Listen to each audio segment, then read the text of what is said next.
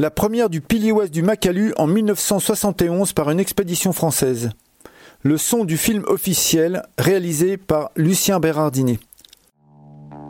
Robert Parago, chef de l'expédition.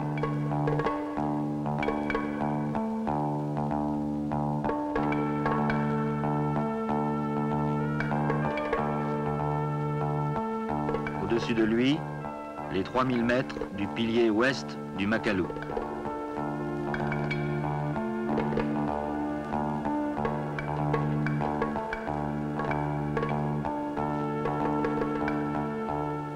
Georges Payot.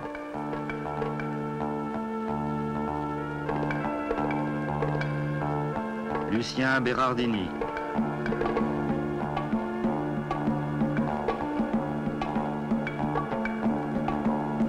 Yannick Seigneur.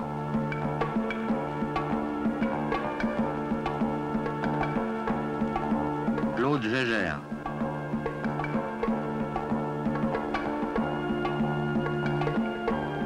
Jean-Paul Paris.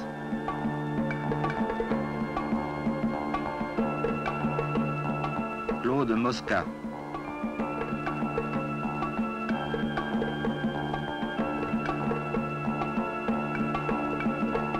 François Guyot.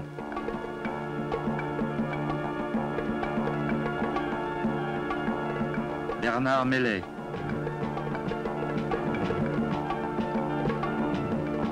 Robert Jacob.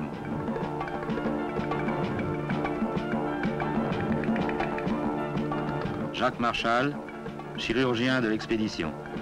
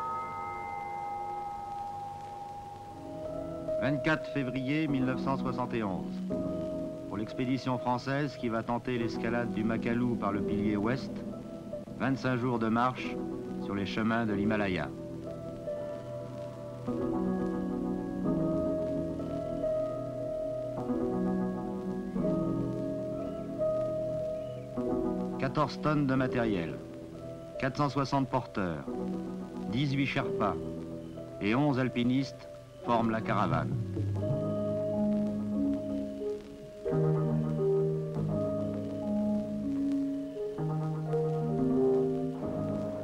Quatrième jour de marche, première difficulté, le pont de Noun.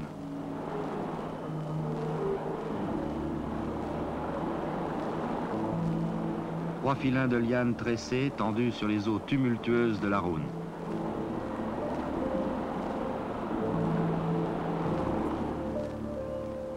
Inquiets, déséquilibrés par leur charge, rythmant leurs pas sur le balancement du pont. Avec des gestes de funambule, les porteurs franchissent la rivière.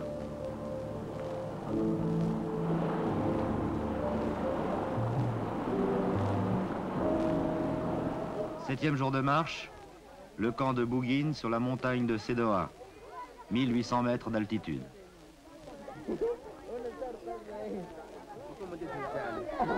300 porteurs, redoutant le passage du col du Baroun, en très mauvaises conditions cette année, nous abandonnent.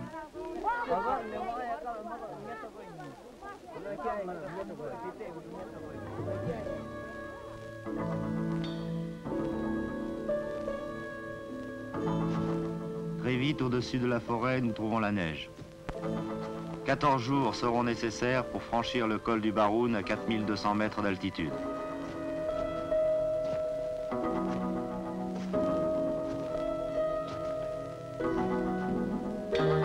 14 jours, dans des conditions épouvantables, sur des crêtes entre 3000 et 4000 mètres d'altitude, nos 160 porteurs, hommes, femmes et même enfants, souvent pieds nus dans la neige, bivouaquant le soir assis sur leur charge, simplement recouverts d'une mince toile de nylon, feront des allers-retours pour transporter nos 460 charges.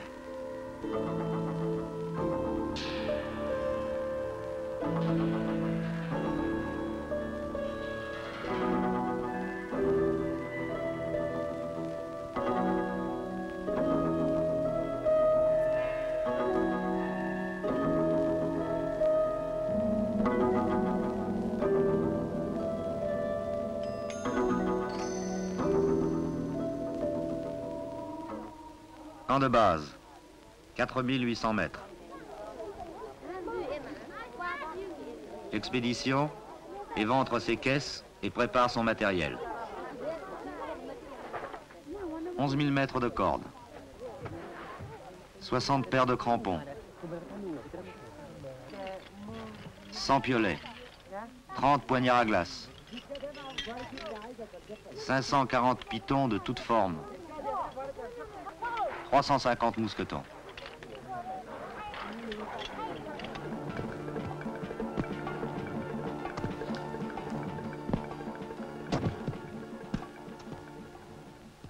Six heures de marche sur un immense pierrier nous amènent au camp 1, 5200 mètres.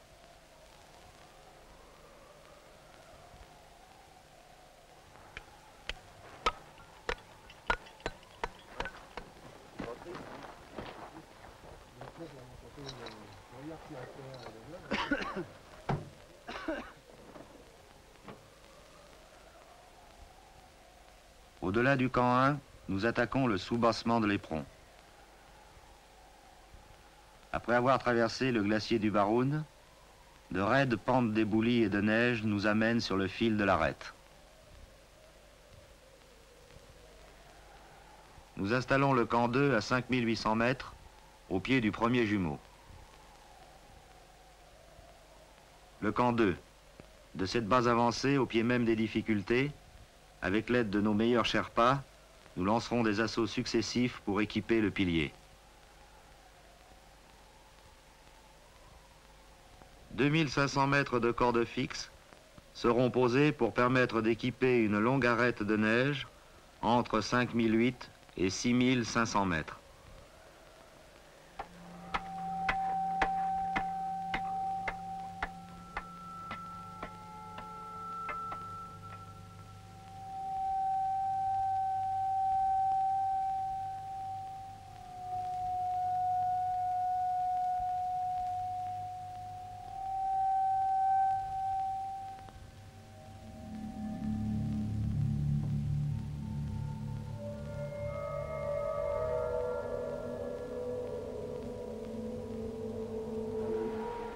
Nakano is lit- little, Very, very difficult. very difficult, yes.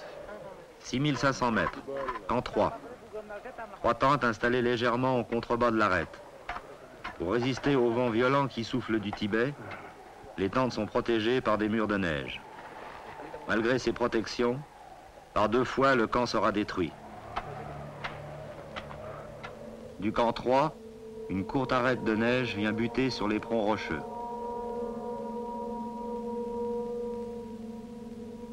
Rapidement, les difficultés deviennent extrêmement sévères, dans un terrain comparable aux plus difficiles parois des Alpes.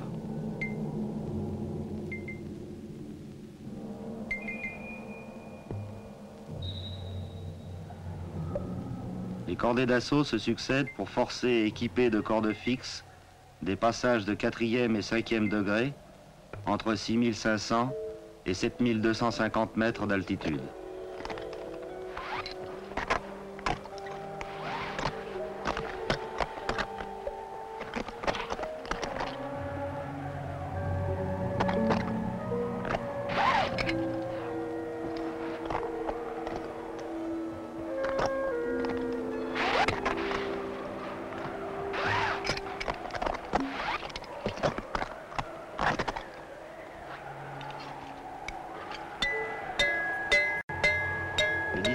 Mosca et Guyot atteignent l'emplacement du camp 4, à la base du ressaut vertical à 7250 mètres d'altitude.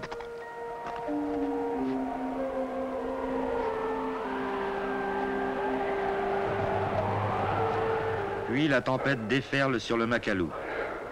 Toute l'expédition se replie dans les camps inférieurs.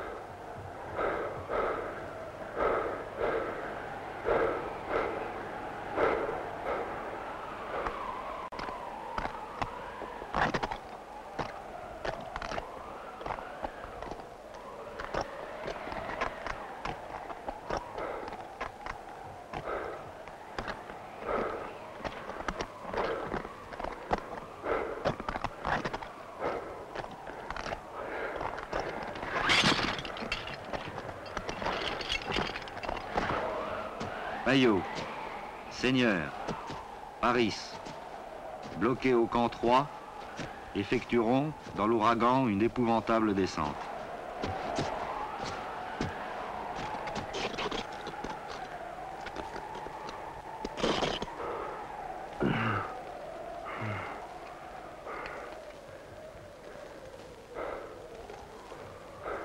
Pendant 12 jours, nous resterons bloqués au camp 2. Chaque jour, il faut déblayer la neige qui s'accumule sur nos tentes. Sur l'arête, nos cordes fixes disparaissent sous la glace.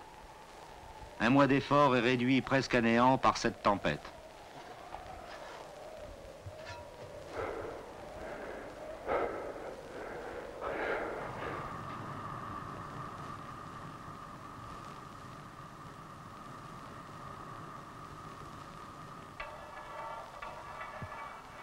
Lorsque nous retrouvons le camp 3, c'est un désastre. Les tentes, malgré leur protection, sont effondrées. Mâts cassés sous des masses de neige. Par les déchirures, la neige s'infiltre à l'intérieur, rendant inutilisable une partie du matériel. Le moral de l'expédition baisse. Nos forces se détériorent. Le camp dévasté par la tempête. La mousson proche. Le temps instable. Les vents violents continuels semblent nous éloigner de la victoire. La radio nous apprend que presque toutes les expéditions engagées sur l'Himalaya renoncent. Pourtant, malgré les vents toujours violents, nous reprenons l'assaut. Le 29 avril, le camp 4 est installé à 7250 mètres.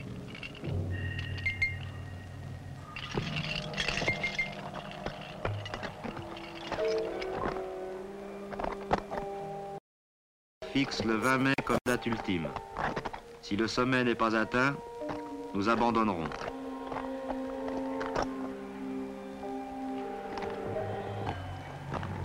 Seigneur, Mellet, Mosca et Payot forcent le ressaut vertical. Les difficultés sont telles qu'il leur faut renoncer à l'emploi de l'oxygène. Seigneur et Mellet surmontent à 7600 mètres, dans la tempête, un mur surplombant de 30 mètres.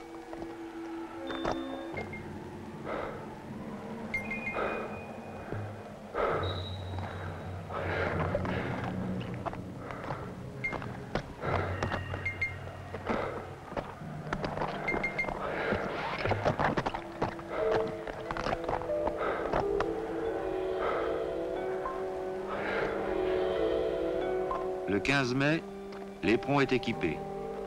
5770 mètres de cordes fixes posées. 200 mètres d'échelle métallique installée. Les ultimes tentatives commencent.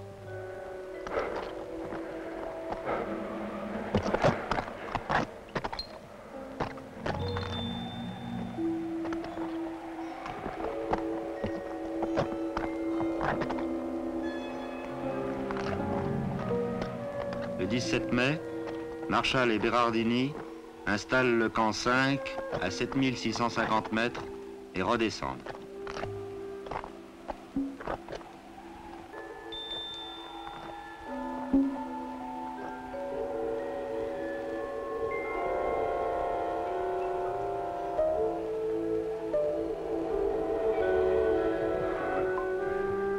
Le 19 mai, Payot et Mosca installent le camp 6 à 7770 mètres. Le 20, ils tentent le sommet. Trahis par leur matériel d'oxygène, ils abandonnent vers 8000 mètres. Le 21 mai, Paris et Guyot montent du matériel au camp 6.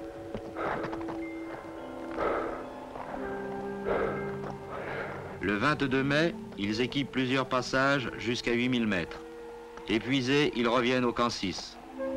Le même jour, Seigneur, Mellet et Jacob atteignent le camp 6. Guyot et Jacob redescendent au camp 5.